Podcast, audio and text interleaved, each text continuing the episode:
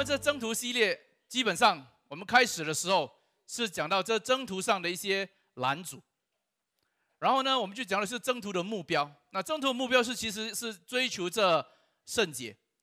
那如果我们没有这个目标的话，我们追求这圣灵的充满，只是为了那些呃圣灵的恩赐、神机骑士，那我们就会变成异端。如果我们失去了这个目标，就是追求圣洁。我们所追求的只是这个外在的这些的一些行为，那么我们就变成律法主义。所以为什么目标很重要？比如今天早上你来的时候，你起身，那你怎么知道你开车或搭 MRT 要要往这边来呢？可能你开到 East Coast 去，分别就是目标，因为你知道目标在哪里，所以你知道怎么开搭什么车才能够来到这里。同样的，我们需要明白说，我们在征途上，我们追求这圣灵的充满，它的目标到底是什么？所以在第二讲的时候，呃，主任牧师就讲得很清楚了。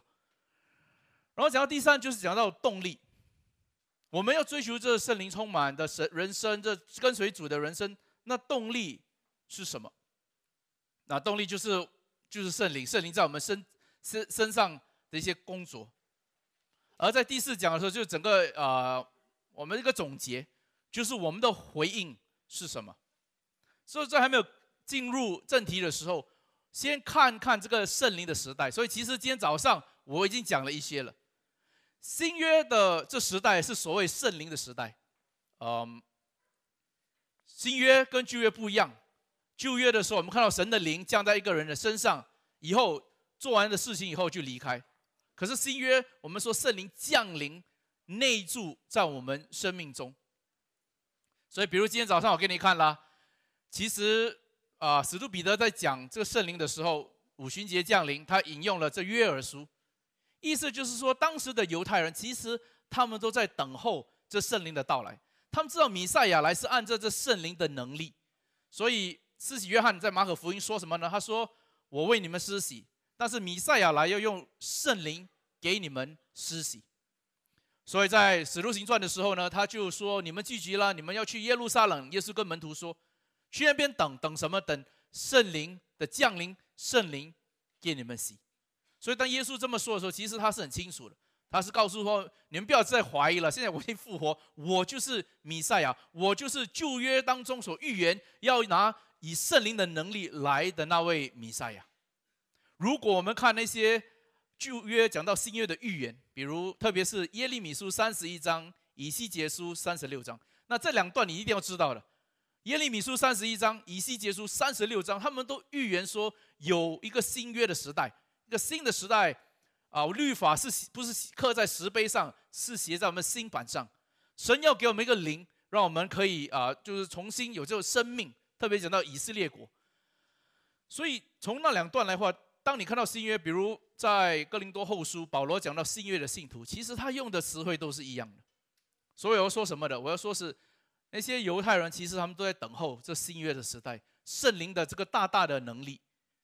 而在耶稣基督来的时候，他他说他就是那位弥赛亚。所以呢，第三个分别就是教会了。早上我说过了，教会我们看圣经的时候，所有信靠神的人都属于神的子民。可是教会这个肢体。其实是特别的，它是在五旬节的时候才开始，所以你看马太福音，耶稣讲到教会是以未来时态，就是说教会还没成立，可是后来他们看了，哎，使徒行传的时候已经讲教会成立了，所以有这个过程当中肯定有有一个时段是教会开始，所以就是在五旬节的时候，所以当我们看新约的时候，我们明白说新约就是圣灵的时代。米赛亚以圣灵的能力来，是按这预言。新约的时代是圣灵大大彰显的时代。教会呢是五旬节圣灵降临开始的，而这开始了新约的时代，也是圣灵的时代。所以我们必须有这个背景。为什么我们一直讲到圣灵？今天我们讲到哦，这神感动我，其实这是圣灵的工作。我们觉得有神的带领，其实是圣灵的带领。其实我信主的一段过程当中，很多时候我就不会不会晓得去用这种的词汇。如果几年前你问我你是不是个圣灵充满的人，老实告诉你，我不知道怎么回答。因为虽然我知道圣灵的工作，但是我在生命当中没有去想说我怎么去经历圣灵呢？因为我想到就是神，不然耶稣，所以有时圣灵就没有想到。但是当我们真的去看圣经的话，刚才我分享了啊，上去年我去牛津的时候，我们就把所有圣灵的有关圣灵的那些经文拿出来，然后去研经，非常有意思。我觉得哇，然后你到处看，其实在特别在新约当中，常常提到这个圣灵。好，所以圣灵做什么呢？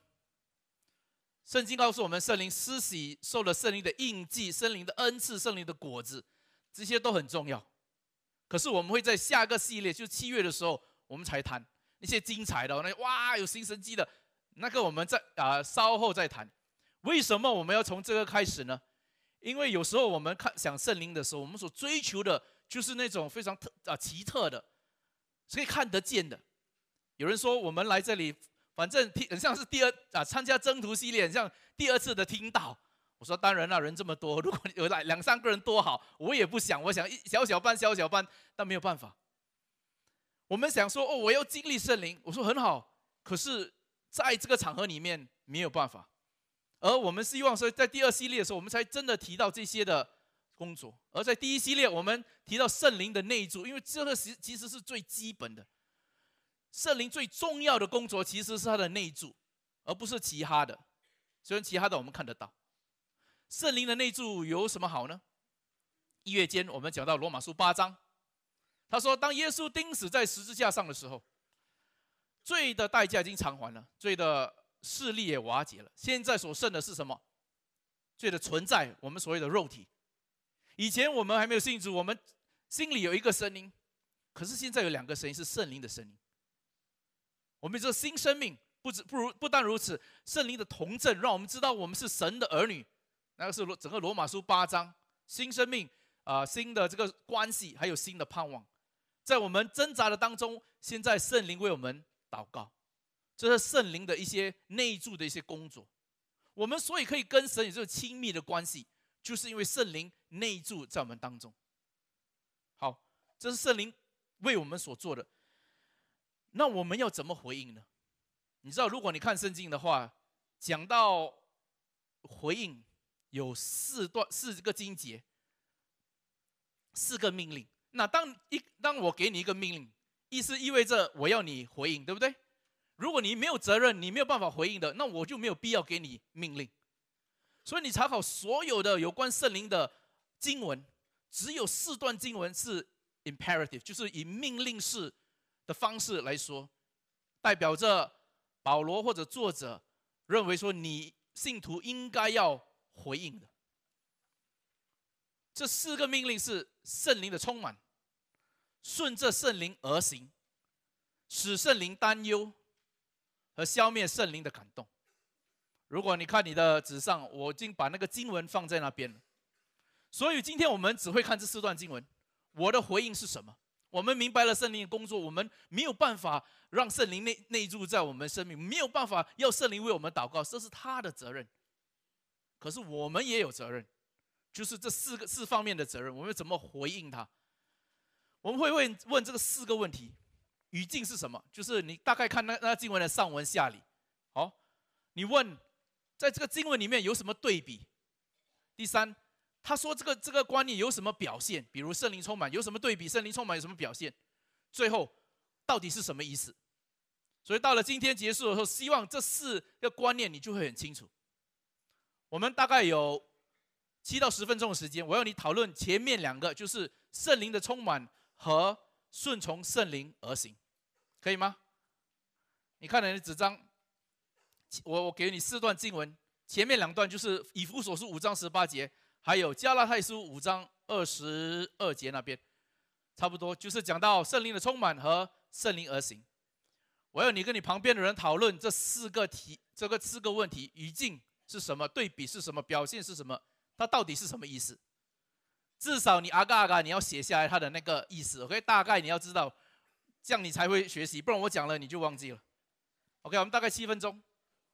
你知道，当我们在解禁的时候，你要明白。你在圣经里读了一段话，你要怎么应用在今天的世界？当然，我们跨越了两千多年，甚至有些是三四千年的时空。你要怎么跨越这时空，应用到今天呢？是不是说圣经里面有写什么，我们就照做呢？那肯定不是。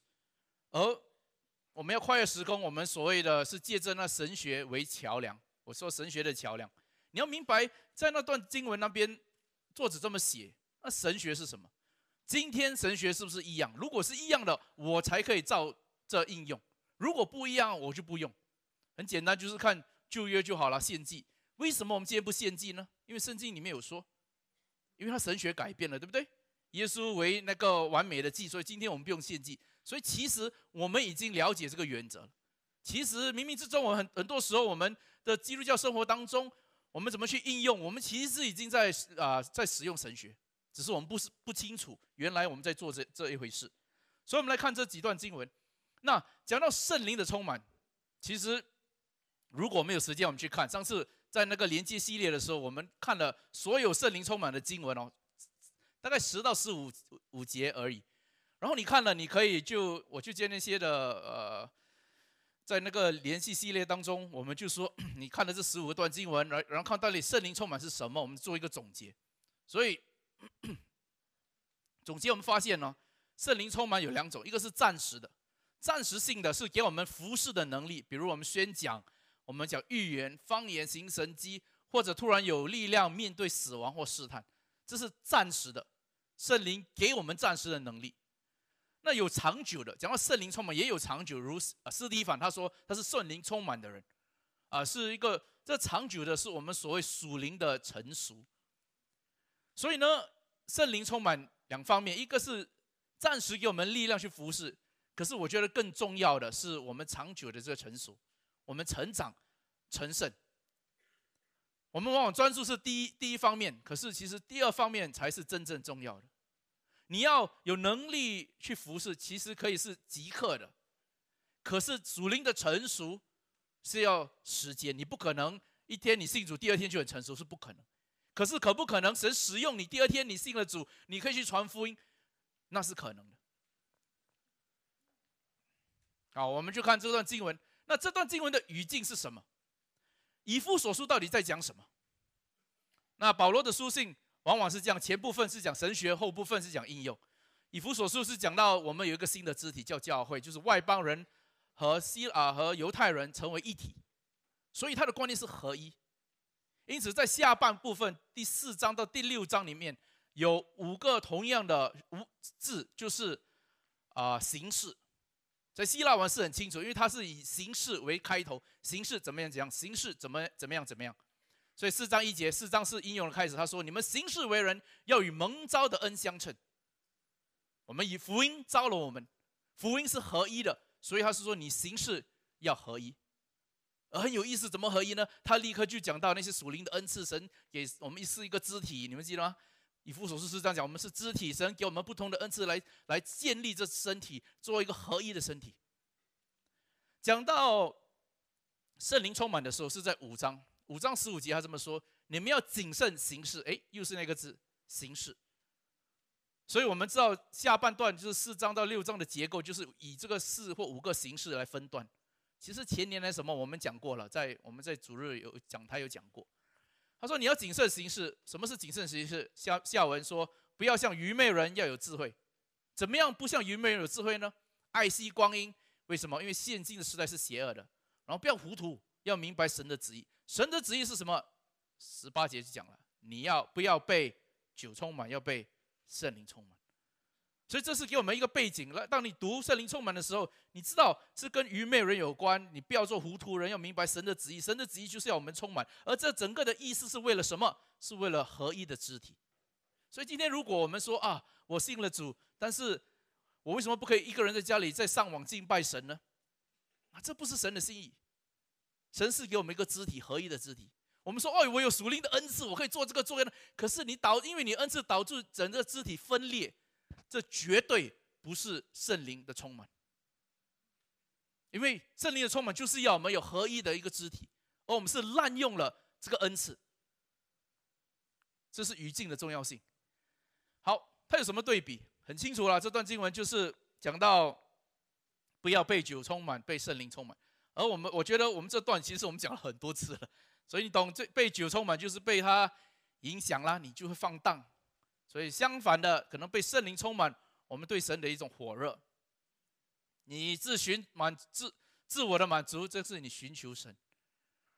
一个是不持久，这这圣灵充满可能是两方面，然后这个被酒控制，一个被圣灵控制。所以我说，你被圣灵充满的时候，基本上就是被他控制。所以这是一个对比。那有了对比，经文有没有说，如果被圣灵充满，会是什么样子呢？有什么表现呢？我们再回去看经文，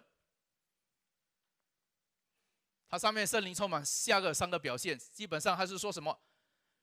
喜乐的敬拜，知足感恩，与人相处。当然还有别的，但是保罗只选择这几个，因为这几个对当时的以弗所人很重要。所以我说，可见你说有圣灵充满，你圣灵充满，你就有这种这种的行为，喜乐的敬拜，能够知足感恩，还有与人与人与人之间的那种重要性。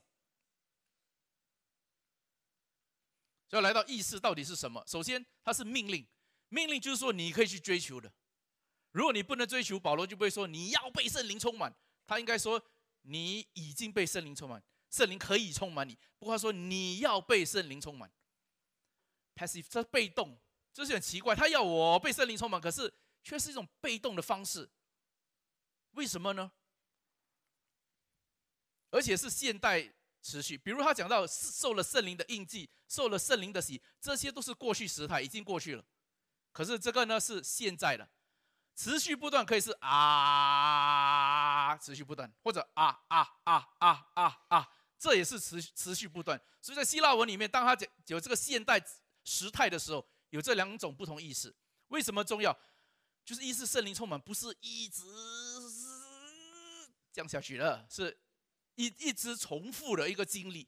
我们可以追求，可是有时候我们充充满了，有时候不充满，一直追求，而久而久之，当我们属灵的成熟的时候。就圣灵充满的时间就越来越多，就是这个意思。时间过得很快，没有时间了。好，所以啊，刚才我说了，圣灵给我们能力是即刻的，但是成熟是需要时间的。好，讲到圣灵的控制和降服，我们要明白的不是圣我们有多少圣灵，而是圣灵有多少的占有我们。上次我们讲过了，我们呃，就是我跟你讲到穆迪的这个故事，有人他们在找讲员的时候，有人就说我们不如请那个伟大的呃布道家穆迪先生。所以有人问他说，为什么每次都找他呢？是不是他独占圣灵呢？只有他有圣灵吗？哪一个长老就说，他说不，穆迪没有独占圣灵，没有人可以独占圣灵，但是圣灵独占了穆迪。所以，当你讲到圣灵的充满，不是我有更多的圣灵，因为圣灵百分之百已经内住在我们里面而是我们多么多多少的降服，让圣灵来控制，圣灵多少的独占我们，圣灵多少的能够控制我们。那要怎么样去去追求呢？其实有这三三三个处境，第一就是这三个三三个命令呢，使圣灵担忧。消灭圣灵感动，顺从圣灵呢？其实都关圣灵充满有关。给你看这个图案，圣灵充满是什怎怎么样的一个表现？你不要使圣灵担忧。圣灵充满是你不要消灭圣灵的感动。圣灵充满是你要顺服圣灵而行。所以你看到有一些重叠的地方，我们要去仔细去看到底什么意思，我们才可以更完整的了理解圣灵充满的意思，对不对？所以圣灵充满是他控制我们，但是怎么样呢？所以看加拉太书，圣灵顺从圣灵，呃，行事，顺着圣灵行事，它的语境是讲到在基督里的自由。整本加拉太书就是讲到福音，在福音里我们有了自由，我们不再追求像犹太人一样那些的律法，但是这自由做什么呢？我们不是信了福音啊，我有进天堂就好了。这福音会改变你的生命。所以他就讲到怎么改变，就是圣灵行事，结出圣灵的果子。弟兄姐妹，当我们相信福音的时候，不是只是头脑的知识，不是我信了进天堂就好。你真信的话，你有重生，这些是真实的经历，你的生命会改变。而你有自由来做什么？我们在基督里有自由，自由不是去啊去浪费，去去放纵情欲。他说以自由去爱人，而不是放纵情欲。这就是他的上文下理对比。顺从肉体或顺从圣灵，你到底顺从哪一个？我们不可能同时间顺从肉体和顺从圣灵。所以同样的，上次我们讲的这个是在罗马书八章，我说我们还没有信主之前只有一个声音，可是现在已经两个。像女儿五岁的时候，有时她发脾气，我就问她你为什么这样？她说我心里有两个声音，一个叫我做坏事，一个叫我做好事。我就哇，这么深啊！我要怎么解释？然后就呃，我说你到底听哪一个呢？他说我当然听坏的。然后我想其实是这样哦，我们从小到大只有肉体的声音，肉体要我们做，我们要去做了。所以当你信主以后，突然你有多一个声音了，可是你会回应哪一个呢？是在于你习惯听哪一个。葛培里曾经说过这个故事，他说有一个渔夫有两条狗，一只黑狗，一只一只白狗。他每个星期六就带他们去鱼市场那边放来打架，然后赌博赢钱。有时灰狗赢，有时白狗赢，可是他总是赢赢钱。所以有人问他说：“诶，你怎么知道哪一只狗会赢呢？”说：“我当然知道，我那个星期我喂哪一只狗，哪一只狗比较强壮，它就赢了。”哎，同样的，我们肉体与圣灵，我们是喂哪一个呢？如果每一天的时候你是按照你情欲行事，你想，哎呀，好这样做，你就去去体贴你肉体，不体贴圣灵的话，那来到重要的决定要犯罪不犯罪，请问你，你说你会听哪一个声音？所以当你说顺从圣灵，就是就是这样的一个一个意思。我们现在有这个这个这个选择，但是是听哪一个？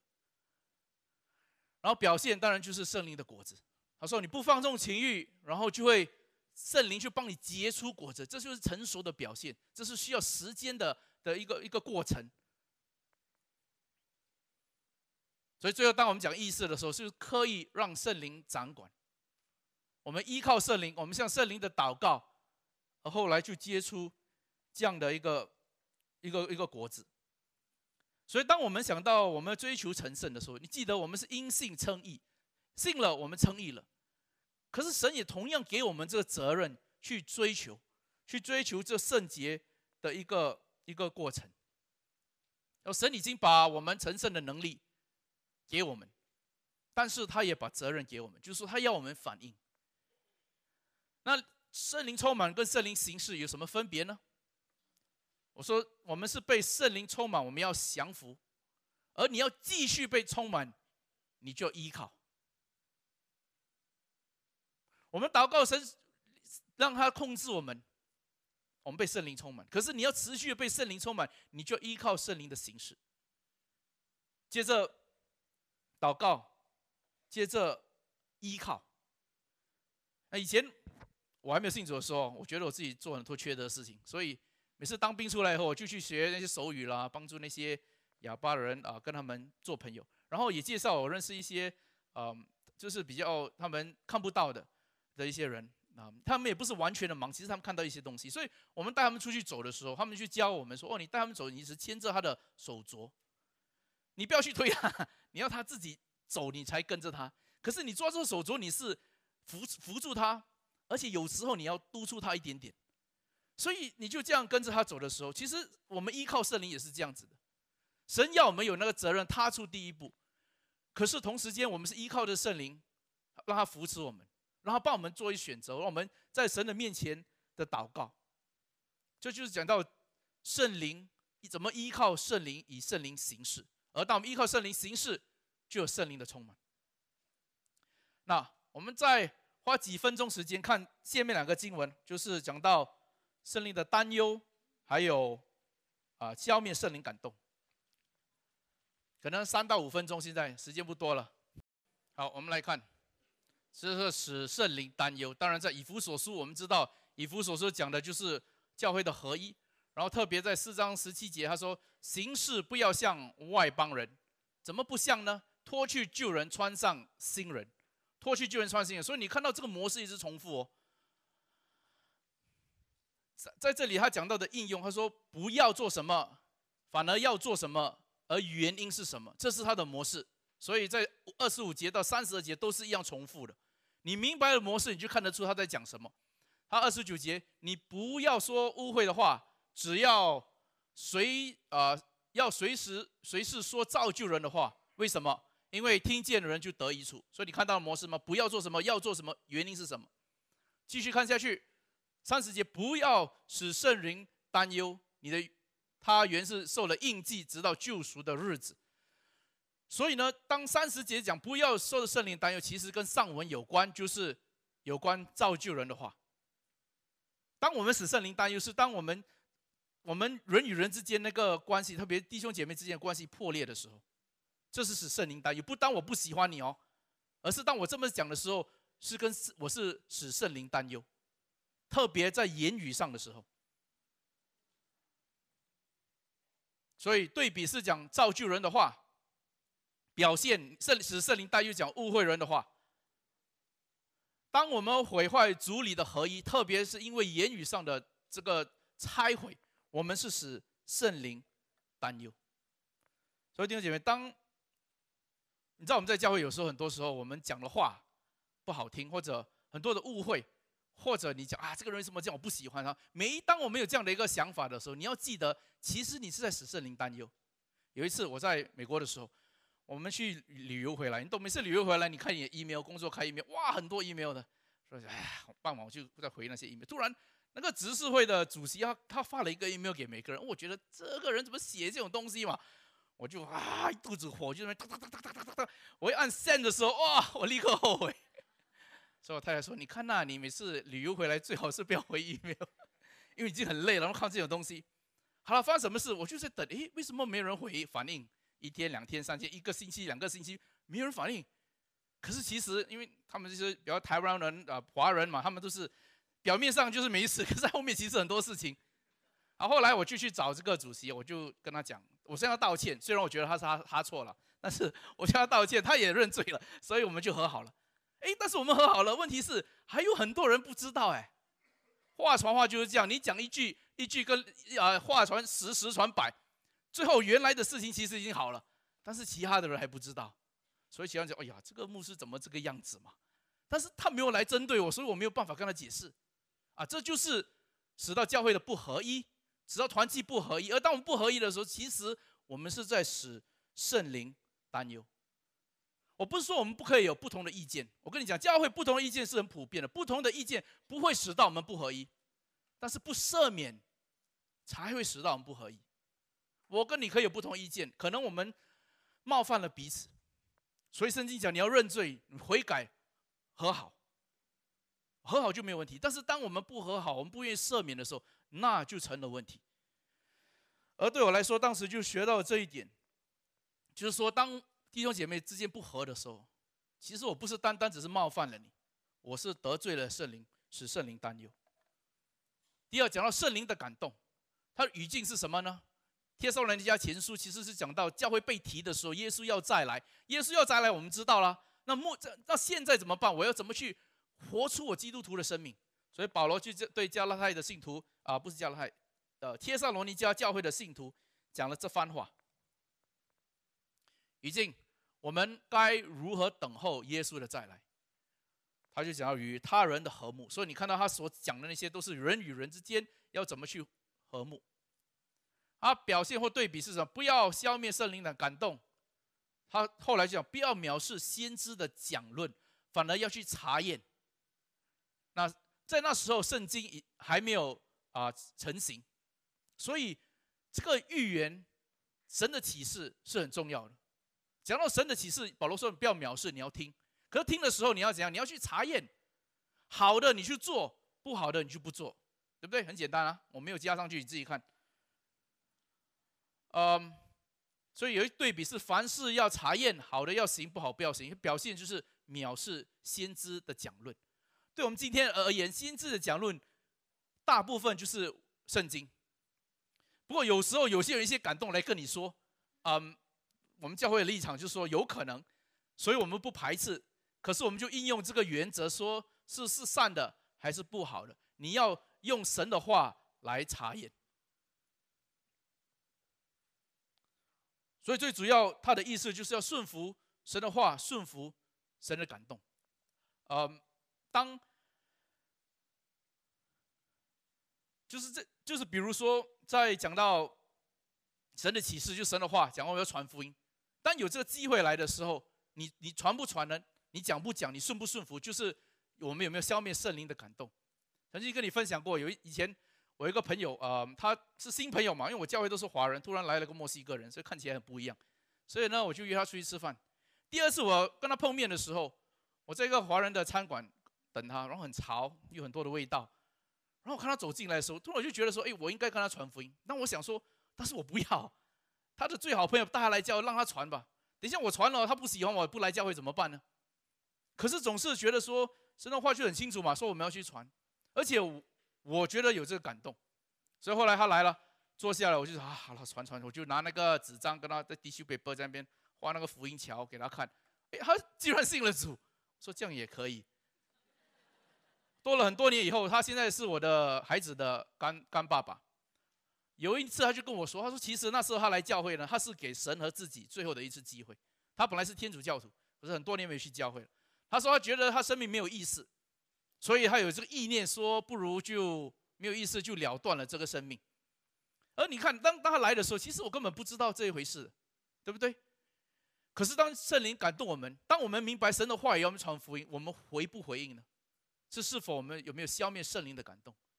有一次我们在教我来到 QBC 的时候，有一次，呃，我们当中有一弟兄带他的女儿去看医生，然后看了整天。到了晚上，我就就很奇怪了，我就觉得我应该去那个医院找他。可是那时候我也是刚来，我是觉得很奇怪，我去了要说什么？而且我知道医院，我又不知道他在哪里，也不知道他的电话。我就说哎，随便我就去，就搭一个德士去那边。我就那边走来走去，晃来晃去，是晚上嘛。突然之间我就看到呃整个黑暗的走廊，哎，他在另外一边呢。可是他脸色是苍白的，所以远远黑黑可以看他的脸。然后就跟他谈哦，原来他们有一个非常不好的一个消息。然后说，哎，你怎么会在这里？我说，哦，我我我我在附近走走，顺便走过来。你怎么跟他讲说，我有这个感动，感动我吃了肚子不舒服也是感动，对不对？所以我也不懂怎么讲。我说，哦，刚刚好路过，我就给他一个祷告。不过后来神就提醒我，其实这就是他的工作。所以弟兄姐妹，当我们看到说，好，我要讲到这圣使圣灵担忧，其实是讲到人与人之间的迫害。讲到圣消灭圣灵感动，是我们与神之间的。可是当然，我们与神之间也有人与人之间的表现。可是你说你使圣灵担忧的时候，你是说意思是说我跟弟兄姐妹之间的关系？我说我消灭圣灵感动的时候，其实是我跟神的关系。所以我们看总结，首先充满就是形式，啊，意思就是说被圣灵充满。顺服，我们依靠圣灵；担忧，用话这个话，弟兄姐妹之间的关系拆毁，然后最后，给我给你们拍照，OK？你们这个会上网，你知道你会拿到的。好，然后下个礼拜我们就放在网站上，你们可以去拿。所以，这四个是让你明白，这圣经中讲到圣灵只有四个命令。四个命令，意思是说我们可以回应的，其他的是圣灵的责任，我们的责任是这四个而已。这四个怎么了解呢？最后三个顺从、担忧、消灭，其实是帮助我们充满。充满有短暂，有长期的。所以分别是什么？第一，刚才我讲了，顺从跟充满分别是你被圣灵充满，让它控制；你顺从圣灵，就持续的控制。担忧、消灭，一个是人与人之间，一个是。神与你的，你消灭他的启，不回应他的启示。所以，我们学了这些，到了最后，嗯，刚才这是当当我们讲到圣灵的时候，我们问题不是我们有多少圣灵，而是我们多少让圣灵控制我们，而借着依靠圣灵行事，回应他的启示，而不活在罪恶当中。这就是一个圣灵充满的人生。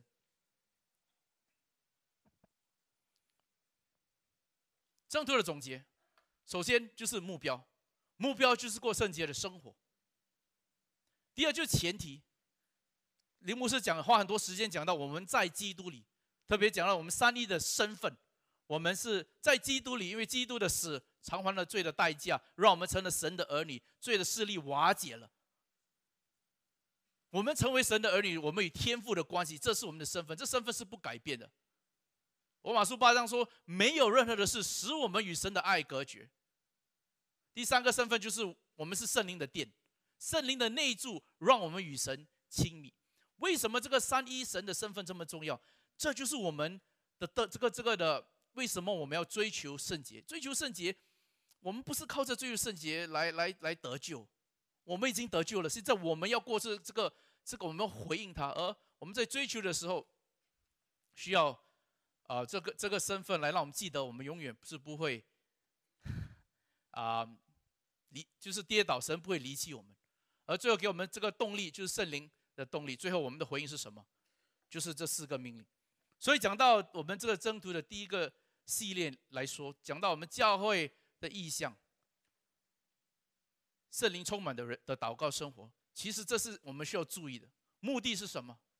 前提是什么？我是谁？你忘记了我是谁？我们所做的一切就是只是外表的。然后明白我们需要圣灵为动力，而我们有回应的机会。很多年前，我到刚到达勒斯读书的时候，我就开车去找朋友，他就去他的教会是灵粮堂，所以我坐下来的时候吃，我们每次敬拜后就吃饭了。然后有这个老姐妹在那边，她说：“哦，你来这里做什么？”她说从台湾来的。然后我说：“哦，我来读神学。”她说：“在哪里啊？”我说：“说啊，在达勒斯神学院。”他说：“哦，达勒斯啊，叫你对圣灵很不开放。”哇！我听到的时候岂有此理，这个人。啊！我去这个神学院，因为他的希伯来文、希腊文是世界数一数二。你既然说我对圣灵不开放，你才不开放。但是我没有说了，我在那边。可是就就是那句话，其实一直在我脑海里。我想说，我当真的是对圣灵不开放吗？我发现，其实在我的属灵成长当中，这确实是一一一一方面，我是没有去真的去思考、去研读的。而我发现说，其实我们没有圣灵，我们不可能做基督徒。我们没有圣灵，不可能过每一天成圣的生活。而到底圣灵做什么呢？我们害怕的是那些极端的，对不对？但是，但是我们也不可以完全不理圣灵。那怎么办呢？所以，我觉得从那时候到现在，就是一个过程：怎么去追求，怎么去寻求。最后，我以这个结束。我只是喜欢这个故事。有人曾经问这个穆迪先生说：“你是不是一个圣灵充满的人？”他说：“我是，但是我会漏气。”而我很喜欢这个这个这个故事，因为我觉得我也是这样，我是一个圣灵充满的人，但是我是不是永远就是这样这样啊属灵呢？那不是，我会跌倒，我会犯罪，我会软弱，我会漏气，但是因为我的身份不改变，因为圣灵的内住，神给我的恩典，我可以我知道我可以回到神的身边，再去求告他来充满我。好，我们祷告，天父，我们为这这时间感谢你，交托你手中。求你再次帮助我们，当我们愿意回想的时候，当我们愿意每一天来思考你话语的时候，你再次的提醒我们，还要感谢你，祷告奉耶稣的名。